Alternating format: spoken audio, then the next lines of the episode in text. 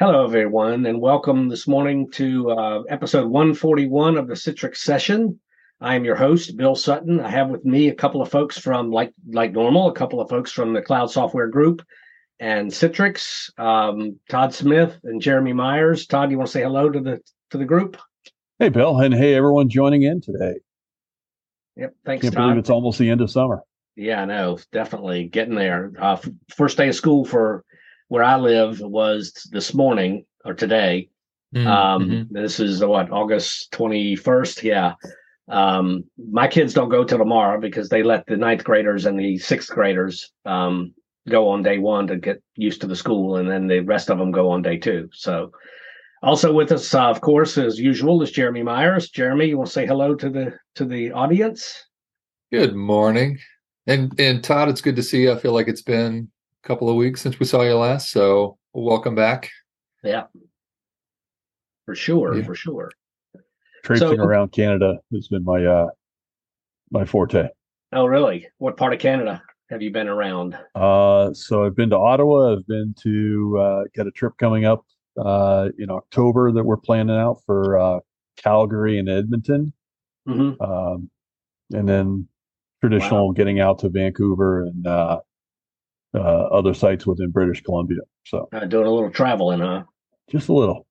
Just a little. Yeah, I was actually out in Dallas, very hot Dallas, last week with my team for a little bit of training. But um, uh, it's much cooler here for sure, but more humid. So there's something to be said for dry heat, right? You know, you get out to Dallas, it's 97, but you walk outside and it's you know you're not you know it's not like you're walking into a sauna. It's hot, but you're not walking into a sauna like it's 97 here and it's 85% humidity. It's it's you know it's like walking into a wall. You walk outside. Mm, it gives you a hug. Gives you one Yeah, big exactly. hug. Exactly. So We speaking know- of Canada, so speaking of Canada, Todd, did you know today's a uh, it's a holiday in parts It of is Canada in the Yukon. in the Yukon. Yeah, I didn't realize this. Um, Is I it? uh, oh yeah, it's uh, it's Discovery Day in the Yukon. What do you think they discovered in Canada, or I, I guess in the Yukon, that they give it its own day? It probably has something related to either gold or uh, some type of uh, elk or moose. That is why we call you Big Data, Todd. It is they discovered gold in the Yukon, and it's the third Monday of August.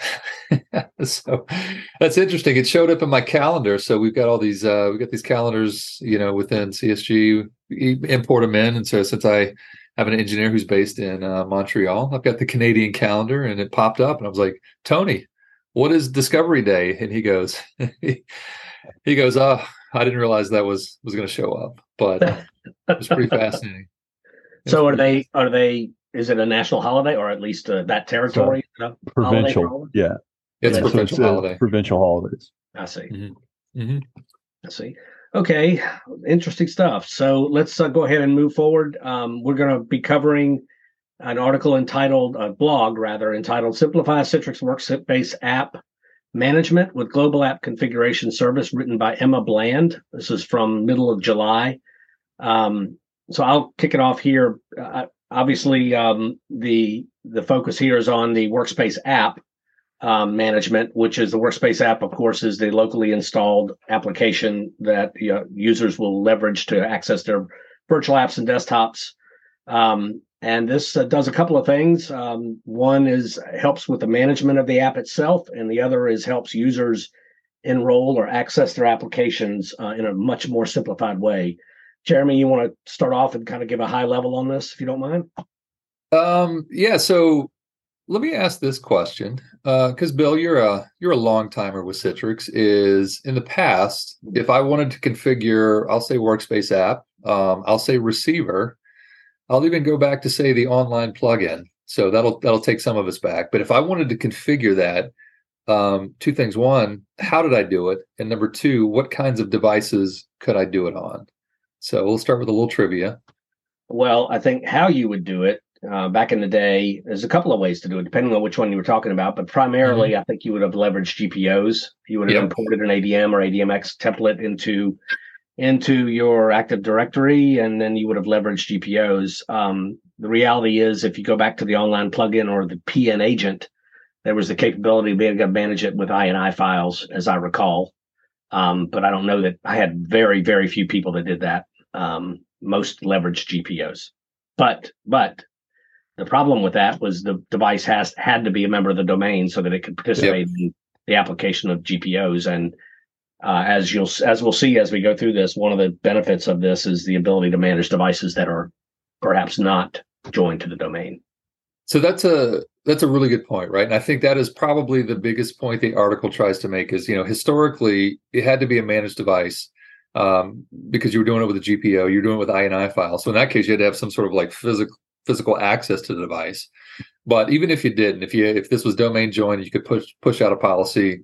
You could configure the heck out of you know the workspace app or whatever iteration it was called at the time, which is fantastic. But listen, we got a lot of BYO, right? So how do you manage device or how do you right. manage this app when I don't manage the device? And so that is what one of the big things around the global app configuration service does. Now it does a few other things outside of just you know what we consider con- consider you know access to like Windows apps, but that's a big change, and so that's what we're going to talk through. Yeah, and I think to add on to, to the conversation here, I, I think the the other big component that we're missing out on is, you know, we're trying to get people productive on day one of their employment, right? And the way we used to have to do things is we'd have to ship them a machine or ship them some some type of domain join device. They would have to go to a physical office. They would have to connect to a company provided secure network in order to just gain access to those applications and those services. Um, and that all changed, right? We took, we, we've seen more and more employees working from home or working remotely. Right. They're not using company issued devices sometimes, and they're almost never connecting to a company LAN, right? So bringing back some old school technology and terminology here, um, which means that I couldn't even push it out via traditional software deployment methods. Um, so we, we had to come up with some way to to manage a fleet of devices and versions of this workspace app. And you know the reasons for keeping current keeping up to date on your workspace app is you know a lot of it's productivity but a lot of it's security management too. Yeah absolutely. And I you know i think one of the key things and we'll get to this in a minute is uh, not just the ability to to uh, to manage the settings of the device which we haven't really talked about but to manage uh, i'm sorry of the app but also to manage updates. You know, um, new new versions of the app, which historically we've had to manage in some sort of other me- method. Um, so this is kind of the iteration, the next iteration of merchandising server, right, guys? Well, I'll even go a step further. Now, Todd will have to keep me straight here because he's actually gotten uh, he's actually done training on this. But uh, eventually, I don't know if this is live yet, Todd. But the idea is there are certain pieces of software, non-Citrix software, um, that you might have to run on your device. So, for instance, you know, the Workspace app comes baked in with some Teams optimization, which is fantastic. What do you do for Zoom? You know, what do you do for these other agents that you know maybe aren't baked into Workspace app? Is you can update and manage some of these plugins as well. Uh, and that is a big game changer, especially for again unmanaged devices. So I know that is on the. Uh, I know it was definitely on the roadmap. Is that is that a thing yet, Todd? I don't, I don't think it's been officially released yet. Um, I believe it was scheduled for tech preview uh, coming up. We can we can verify that. Okay, okay. But listen, Zoom, WebEx, you've got any sort of like endpoint plugin, you know, security tool that you need to manage on that endpoint. You know, we can potentially do this with the uh, config service as well, which is pretty slick. Yeah, well, that's. Well, I mean, cool. if you, think, if you think back of it, you know, the installers always used to go and check for, do I have the right version of the .NET frameworks? Do right. I have the right versions of Visual the plugins? Yeah, yeah. Um, you know, nowadays people don't want to have to sit there and click through 15 different checkboxes. They want it to automatically do that, right? And that gives us a lot more control, us as administrators, a lot more control over our environment, who can do, uh, you know, what users can do, what they can see, without having to go and turn the users into part of our update and management process. Yeah, exactly.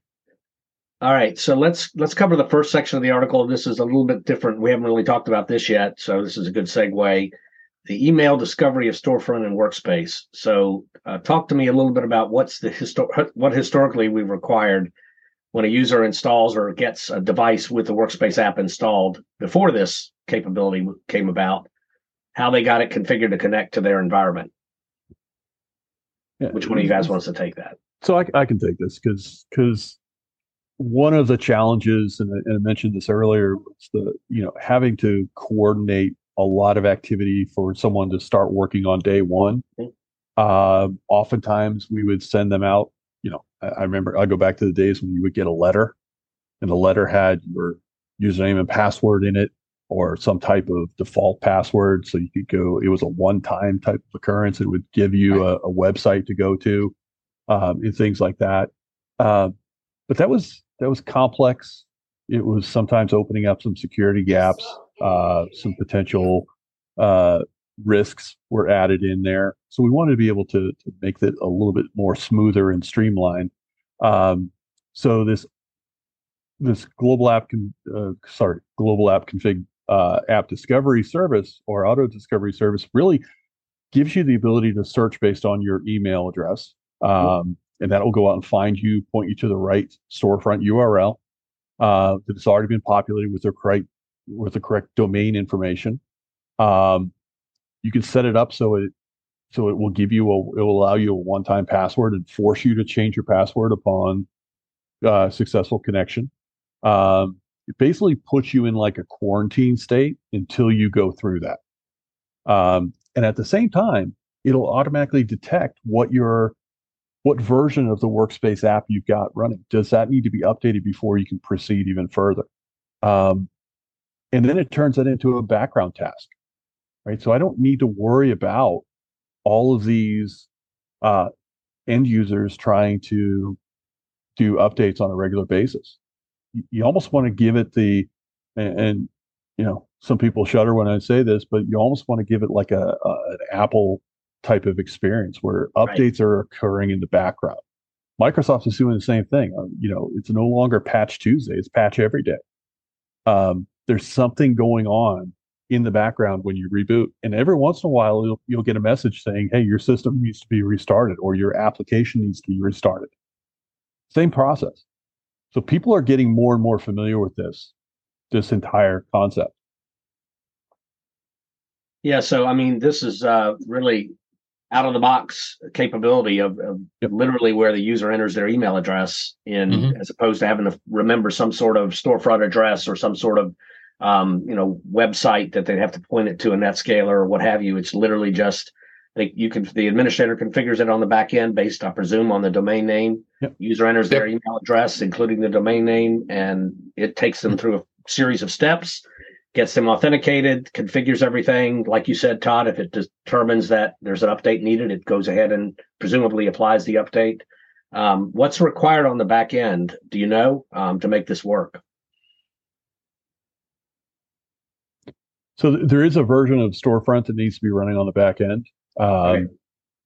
and I believe it's called out in this in this blog post. Okay.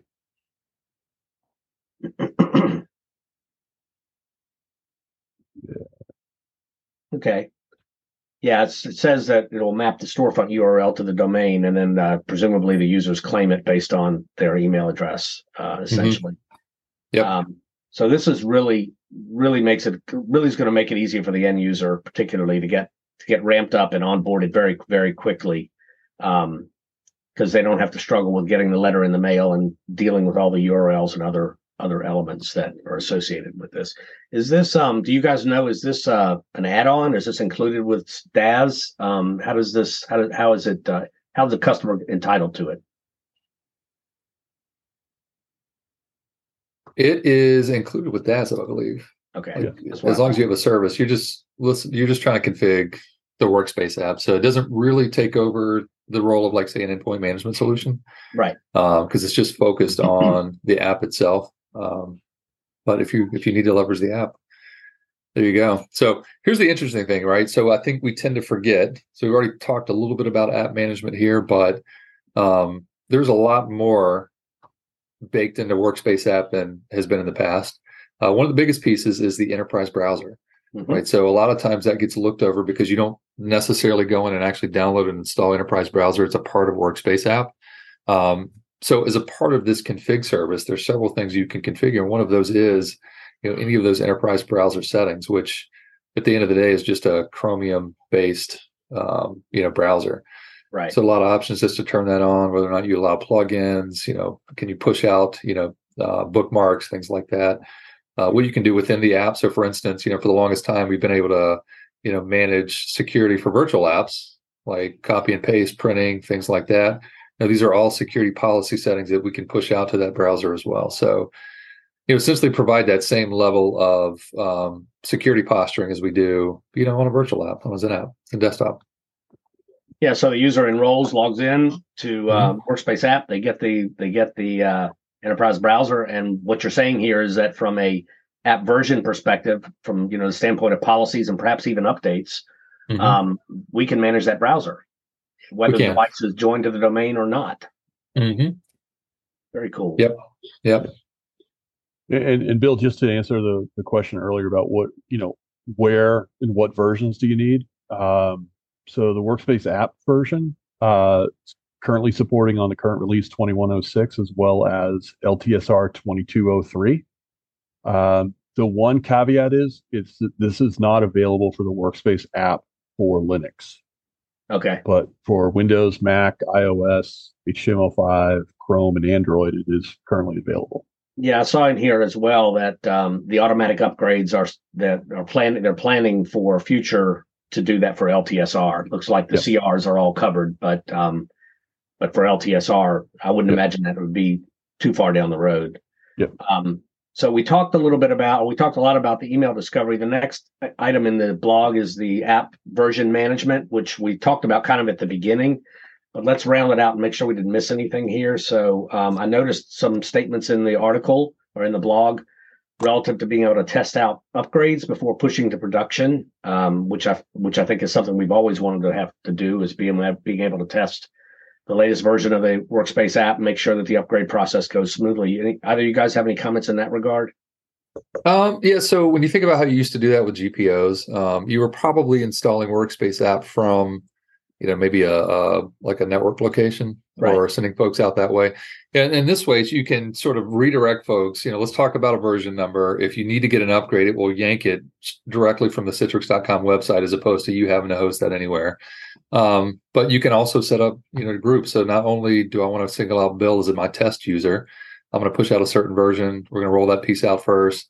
That works great. If not, guess what? You'll roll it back too. So there's a lot that we can do around testing, um, you know, just versioning, you know, picking, you know, groups out, you know, that sort of thing, uh, which is pretty slick. Yeah, for sure. And then the next item here is app configuration, um, which again we talked about the the ability to leverage the cloud based um, management con- or management framework to configure and manage the and keep updated the actual workspace app itself. Um, and you can apply settings to all users, whether or not they're domain members or not domain members. Um, and the other thing I, I, saw in here, which we might want to talk a little bit about, is being able to apply the settings at the store level so they can be based on different use cases um, as well as you know various things like uh, policies that we would have historically done in in the policy engine we can that we can enforce either that way or directly on the workspace app around security app protection um, uh, uh, audio etc any you guys want to elaborate on any of these well I, th- I think the biggest thing we're trying to do here is, to get the security, those policies and those configurations set as soon as possible in the mm-hmm. authentication chain and in the user experience chain, right? So uh, if we can do more to set and protect uh, earlier in the process, um, it's going to give a, a, better user experience. It's not going to cause any, any further delays, but also make sure that protection is there. Um, protection and controls and restrictions are there as soon as possible. Absolutely. Um, all right. I think uh, I think we've covered it. Really, there was two phases or two fat facets to this this blog. One was the email discovery of storefront and workspace, and then the uh, centralized central management of the actual workspace app itself, um, both from the standpoint of being able to manage configuration and policies as well as manage the updates to the app itself. Um, so that's that's really what this article is about. You guys have any closing thoughts before we we round this out today? Yeah, I want to go back to something Todd said. So again, this supports you know Windows, Mac, you know Android, uh, iOS, even Chrome OS. Uh, what's not supported is Linux. However, let's think through that real quick. Um, Linux is probably primarily delivered how? Probably through a thin client, right? So Yeah. don't get me wrong. I'm one of those guys who does have a laptop with Ubuntu on it, and I do install Linux on it, but I'm probably a one-off, right? Uh, but for the most part, you know, you're probably getting a Linux, you know, workspace app through a thin client somehow. And how are we managing that? Most likely, we're managing that through whatever the thin client management stack is, right? So, for instance, you know, we do a lot of work with IGEL. Um, just managing it through the IGEL console is really how we're managing that. Should not be surprising. Will we see this on Linux at some point? Probably, but yeah, that's probably why it didn't lead with uh, Yeah. you know Linux being the first use case. Is you know we're already doing that. You know, usually using the thin client software itself. Yeah, I'm sure that factored into the the thinking here. uh, uh, to your point, Jeremy, something like IGEL leveraging their management Mhm. framework, we can really, you know, keep keep things updated, keep them get them configured. Mhm. Use the onboarding service that's in that's uh that's embedded in there or available in there. So certainly that makes sense. Why we would focus on the the broader use cases, which is um, obviously uh, Citrix following up with what they've been saying, what you guys have been saying for a while, which is meeting the customer where they are. Um, And that is, you know, a lot more BYO, a lot more remote working, um, and the complexities of maintaining domain memberships and having to push policies around along that way, um, particularly with distributed workforce. This makes it things a lot simpler to to configure and manage the uh, the the entry point, if you will, to the Citrix environment. So really good stuff. Uh, any other final parting thoughts? Yeah, you know, I, I think as as with all of our content uh, in the blogs that we talk about, you know, more information is available, or Yeah. deeper, or further information is available in the product documentation. You can also use TechZone. TechZone has been uh, continuously updated uh, with a lot of these new concepts, including you know architecture diagrams and you know deeper dive information in there. Um, there's also a really great video about talking about some of the Citrix features uh, that we're talking about. Um, and just a shameless plug, there is a upcoming webinar this week um, as well, and it's uh, what's new with the Citrix uh, business unit as part of uh, Cloud Software Group, and that's going to happen on, uh, I believe it's going to be Thursday. Okay, great. If not, with all of our webinars, they'll be recorded as well, so you'll be able to, uh, if you miss it, it'll be out there. Seems like Yeah, no such thing as a shameless plug. Plug There is is a no there is no shameless plug, especially because I know Bill and I have been fired up about trying to do. We keep clicking that link, thinking it's an update to what's new, and as it turns out, it's a it's a link to the webinar. So what I would say is go do the webinar. I can promise you, we'll probably cover what's covered in that webinar sometime relatively soon as well. So Oh, I'm sure. Absolutely. yeah, So, well, look, thanks, guys. Appreciate your attention today and participation as as always. We'll see you next time. excellent. All right, Bill. See you, Thank you. Todd. see ya.